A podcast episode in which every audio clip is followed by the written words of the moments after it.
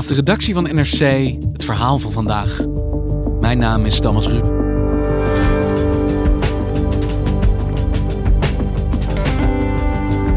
Afgelopen weekend was het vijf jaar geleden dat bijna alle landen ter wereld hun handtekening zetten onder het Klimaatakkoord van Parijs. Een historisch moment waarmee zij gezamenlijk zeiden: wij gaan de wereld redden. Maar zijn ze dat vervolgens ook gaan doen? Redacteur Paul Luttikhuis kijkt terug en kijkt vooruit. Gaan we de klimaatdoelen halen?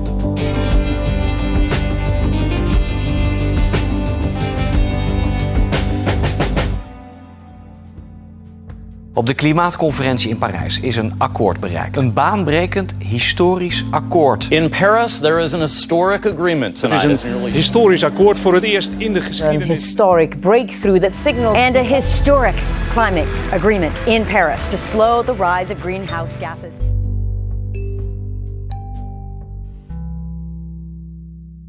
Hey Paul, het is nu afgelopen weekend vijf jaar geleden geweest dat het klimaatakkoord van Parijs werd gesloten. En ik kan me indenken dat voor klimaatredacteurs als jij dit een van de grote momenten uit je loopbaan is. Ja, absoluut. Ik denk dat ik al zo'n jaar of eh, vijftien met dit onderwerp bezig ben. En, maar dit ene moment, daarvan voel ik eigenlijk nog steeds. Hier is het gebeurd. Hier is de grote verandering gekomen om op een serieuze manier met klimaatverandering om te gaan en naar een oplossing te zoeken. En jij was erbij, Paul, vijf jaar geleden. Ja. Kun jij eens beschrijven in wat voor setting dit gebeurde? Waar werd deze geschiedenis geschreven? Ja, het was in, in Parijs, hè, in uh, Le Bourget. En die Fransen hebben ja, die hadden het echt briljant voorbereid. Dat moet gezegd. Ze hadden een gigantisch gebied in, eh, in dat oude vliegveld Le Bourget genomen voor deze conferentie. Waar allemaal grote zalen waren. Heel overzichtelijk verdeeld. Er waren dus bedrijven die daar exposeerden met hun visie op een nieuwe groene toekomst. Er was een gebied dat geen journalist ooit heeft gezien, omdat je daar niet mocht komen met je pasje. Waar de delegaties onderhandelden en waar dus de wandelgangen waren, waar het akkoord werd gesmeed. Het backstage van de regeringsleiders. Ja, ja, ja precies. En er waren natuurlijk VIP-lounges en, en, en, een stuk of vijf, zes grote restaurants. Het was echt gigantisch groot. Eh, 20, 25.000 mensen konden daarin. En je kunt je voorstellen, het is een soort soort dorp eigenlijk, waar iedereen samen praat over klimaat. Meer het gevoel van de Olympische Spelen dan van zeggen een conferentie in de rij. Ja, absoluut. Nee, de conferentie in de rij is veel te klein voor wat hier eh, aan de hand was. En, en zeker de manier waarop. Kijk, Fransen zijn natuurlijk van de grandeur en van groots aanpakken. Ja, en dat hadden ze hier echt magnifiek gedaan.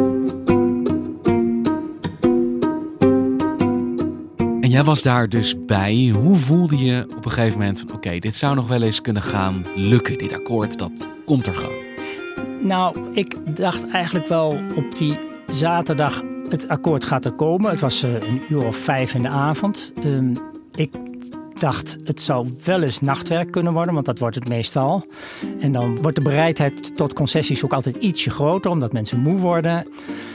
Maar eigenlijk ging het toen ineens heel snel. We hoorden dat, althans het gerucht ging, dat weet je nooit helemaal zeker, maar dat François Hollande het Elysée had verlaten en op weg was naar het conferentieoord. De Franse president zelf kwam. Ja, en die komt natuurlijk alleen als ze eruit zijn.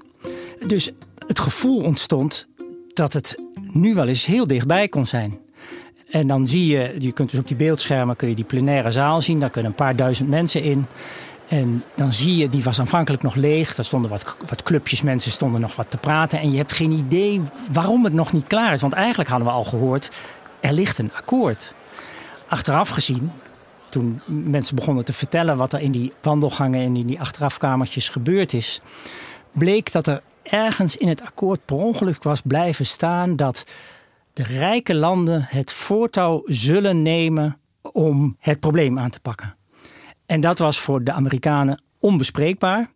A Western diplomat tells the Associated Press the U.S. actually held up Paris climate talks for nearly two hours over one word in the draft agreement. The diplomat says the U.S. wanted the word shall changed to should in a clause on emission targets.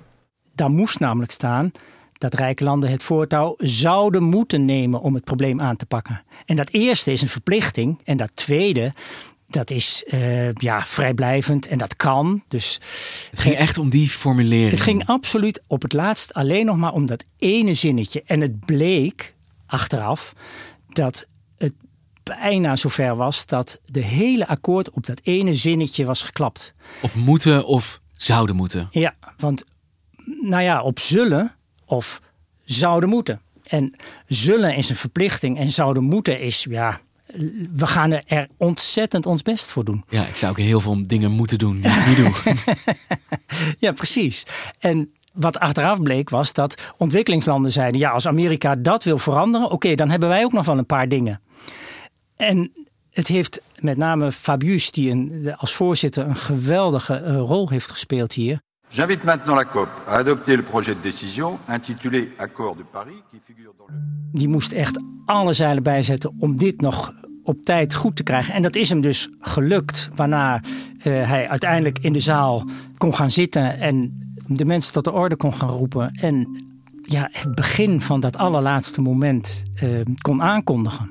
En hoe ging dat, die laatste afhamering? Ja, dat was heel bijzonder. Je, de, de, dus daarvoor zitten dus altijd uh, van die rare technische briefings... waarin mensen allerlei dingen vertellen waar niemand op dat moment naar luistert... en waar volgens mij ook de meeste niet-vergadertijgers ook helemaal niks van begrijpen. Jij ook niet? Ik had ook geen idee waar dit... Ja, je snapt er wel een beetje van, maar het meeste laat je volledig langs je heen gaan. Ook een journalistieke vaardigheid is. De informatie die je niet nodig hebt ook gewoon laten passeren. Zeker. En toen was het moment daar en dat ging... Dat was eigenlijk heel kort. Fabius keek in de zaal en hij zei: Ik heb het gevoel dat er consensus is, want dat is nodig bij de VN. Alleen als alle landen akkoord gaan, kan er een akkoord zijn. En je zag al dat, dat er een paar landen zaten te sputteren. En met name Nicaragua, die wilde het woord. En, eh, want Nicaragua sputtert altijd tegen en is het er nooit mee eens. Dus die had eigenlijk nog wel wat kleine wijzigingetjes willen aanbrengen. Maar Fabius negeerde dat. Hij keek een beetje de andere kant op en hij zei: Ik zie dat iedereen het ermee eens is. Je regarde uh, la salle. Je vois que la réaction est positive. Je dus hiermee is het akkoord gesloten. En bang, hij hamerde af. L'accord de Paris pour le climat est accepté. Nee, in Nicaragua zat het tussen als het kindje achter in de klas. Ja, ja, nee, nee, nee, ik wil, ik heb nog wel een vraag. Maar toen, toen er onmiddellijk barstte er een ovationeel applaus los. En uh, mensen vlogen elkaar in de armen. Er werd gehuild. En dus dan kun je nog wel tegensputteren, maar dan weet je dat het te laat is. Nicaragua werd weggeklapt, eigenlijk letterlijk. Ja, letterlijk, ja. En ook wij, wij in, de, in de perszaal, we zaten daar nog met een paar honderd mensen, denk ik. Ja, ook daar zag je mensen die gingen huilen. En ik, volgens mij zat ik naast iemand van Politico. En ja, wij gaven elkaar ook een hand. En zo van, ja, het is gelukt. We hebben een akkoord. En jij, werd jij ook emotioneel? Wat ik me best kan voorstellen na decennia als klimaatjournalist... dat dit moment waar jij getuige van bent, eindelijk gebeurt. Ik, ik kreeg wel een brok in de keel, dat is waar. En dat, en dat, ja, dat is, het, het was ook heel, heel bijzonder. Dus je voelde, hier is we hebben hier een akkoord dat zoveel verder gaat dan alles wat we tot nu toe geprobeerd hebben. En als we dit gaan uitvoeren, dan kunnen we dit probleem misschien echt wel oplossen. Dus het was ook voor mij wel emotioneel.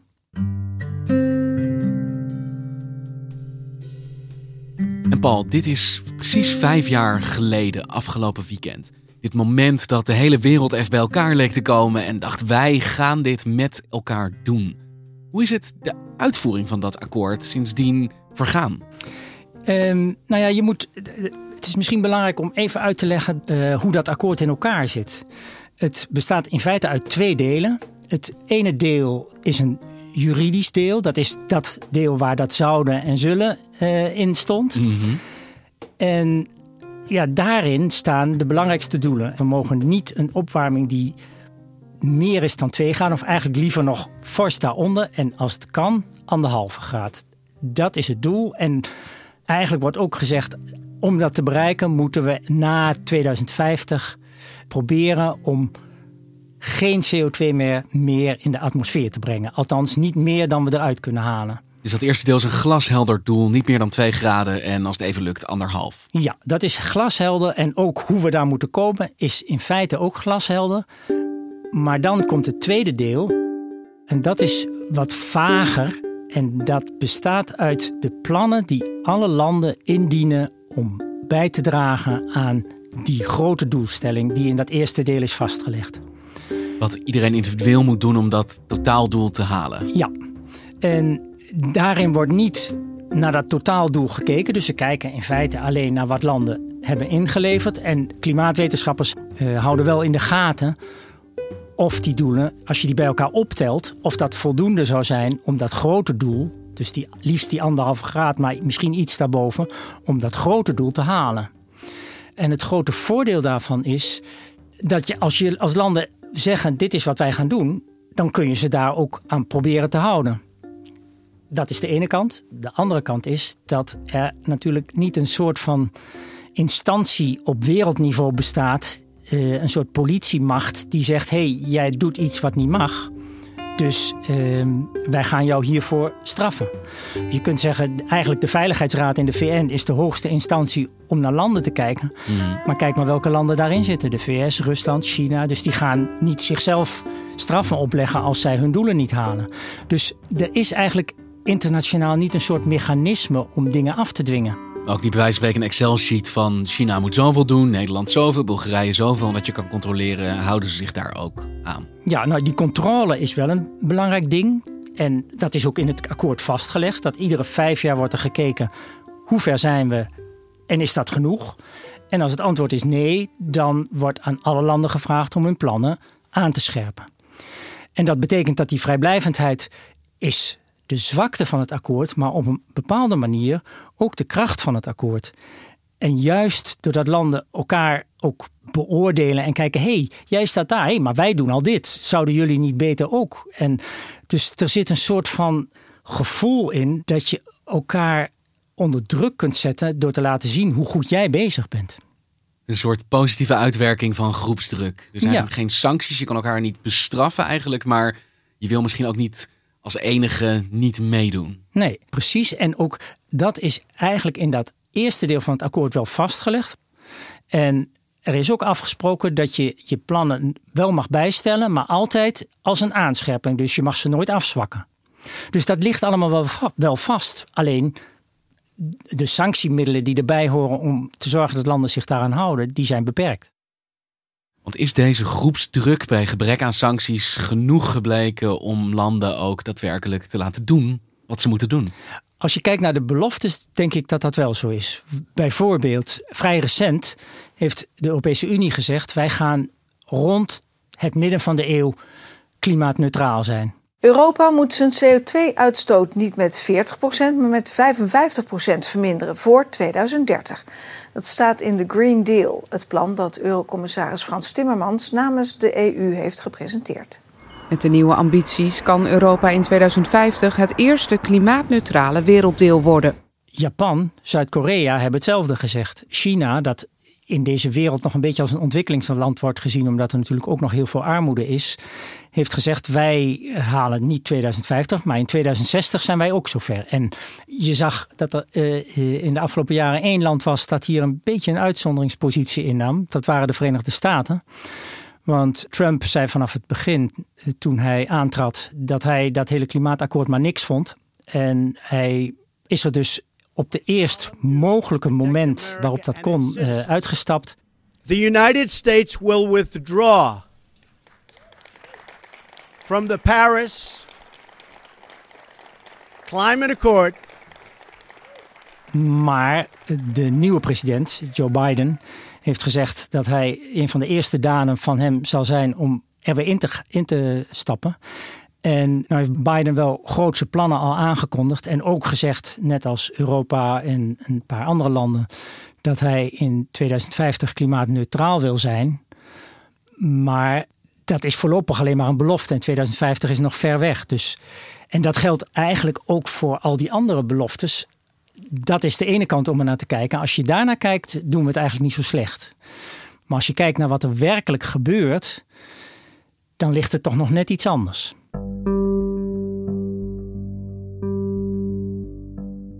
Hey, de ambitie van dit klimaatakkoord was, simpel gezegd, maar eigenlijk nauwelijks overdreven. Het redden van de wereld. En al deze landen die beloofden dus ook daaraan mee te werken. Maar hoe is dat in de praktijk uitgepakt sindsdien? Um, als je naar de beloftes kijkt, doen we het niet zo slecht. Dan als inderdaad Amerika terugkomt en als Europa eh, die klimaatneutraliteit rond 2050 haalt en als Japan en Korea meedoen, als China snel volgt, dan komen we volgens de berekeningen van eh, klimaatwetenschappers die daar voortdurend mee bezig zijn, ergens rond de 2,1, 2,2 graden. Dan halen we het eigenlijk precies niet. Nee, maar gelukkig is er dus dat mechanisme om voortdurend te kijken of er aanscherpingen nodig zijn. En als je, dat, als je daarvan uitgaat, dan merk je dat degene die dus inderdaad die cijfers bijhouden, zelf wel optimistischer zijn. Dus ervan uitgaan dat op de weg waarin we nu bezig zijn, we mogelijk toch dicht bij die anderhalve graad kunnen blijven. Maar dan is er het tweede ding, en dat is het verschil tussen belofte en werkelijkheid. Als we doorgaan met waar we nu zijn, dus dat heet dan business as usual, dan komen we op 2,9 graden uit. En dat is dus fors over wat we zouden moeten. En eh, daar zit ook nog een onzekerheidsmarge in, dus dat kan ook nog 3,9 graden worden. Dat moeten we niet willen.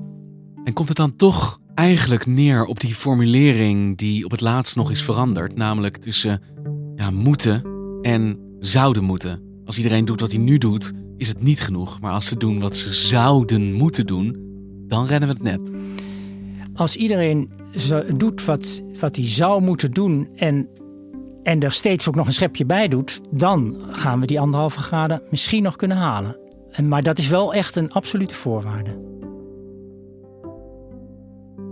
En als jij nu hier om je heen kijkt, Paul, hier in Nederland, zijn we het dan aan het doen? Maakt de Nederlandse overheid de aanpassingen die nodig zijn om ja, het te halen? Uh, nou ja, Nederland wil in principe ergens in 2030 zo'n 49% reduceren. De organisaties die dat in Nederland een beetje bijhouden, die zeggen nou, ik weet niet of dat al lukt. We zijn in ieder geval bezig, maar je kunt je afvragen of wat we aan het doen zijn altijd de beste of de snelste manier is. Ik, ik, noem een voorbeeld. Het isoleren van huizen is een hele snelle manier om CO2 te besparen. Omdat je hebt gewoon minder verwarming nodig. En als je dan kijkt naar het effect daarvan, dan is het ook nog heel comfortabel. Want je woont in een huis dat uh, in de winter lekker warm is. En wat misschien in klimaatveranderingstijden nog veel belangrijker is, dat in de zomer ook koel zou kunnen blijven. Ja, lijkt me heerlijk.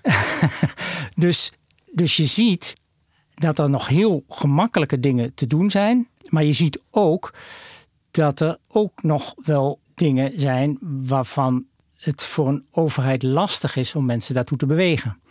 Bijvoorbeeld dat een snelle vliegvakantie even op en neer naar Spanje misschien niet het beste idee is voor het klimaat.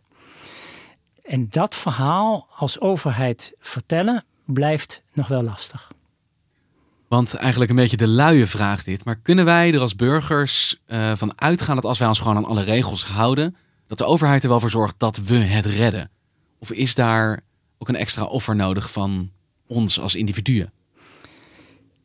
Ja, die dingen staan niet los van elkaar. Ik denk dat we er niet van uit mogen gaan dat we het alleen van de overheid halen. En bovendien ik ben bang dat een politicus die uitlegt dat ons leven ernstig gaat veranderen en dat sommige dingen eh, misschien niet meer kunnen, dat zo'n politicus wel eens zou kunnen worden afgestraft bij de volgende verkiezingen. Dus daarin ligt in ieder geval al een taak van ons als burger in een land om goed te kijken hoe kunnen wij de politiek helpen om dit probleem op te lossen en wat kunnen we vervolgens inderdaad zelf doen. Dat laatste is ook van essentieel belang. Misschien het besef dat we meer zouden moeten doen dan alleen wat we ook moeten doen. Absoluut, daar gaat het om. Dankjewel, Paul.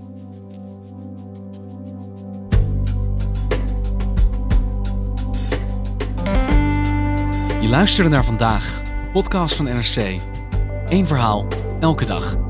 Deze aflevering werd gemaakt door Anna Korterink en Astrid Cornelissen. Chef van de audioredactie is Anne Moraal. De muziek die je hoort is van Rufus van Baartwijk. Dit was vandaag, morgen weer.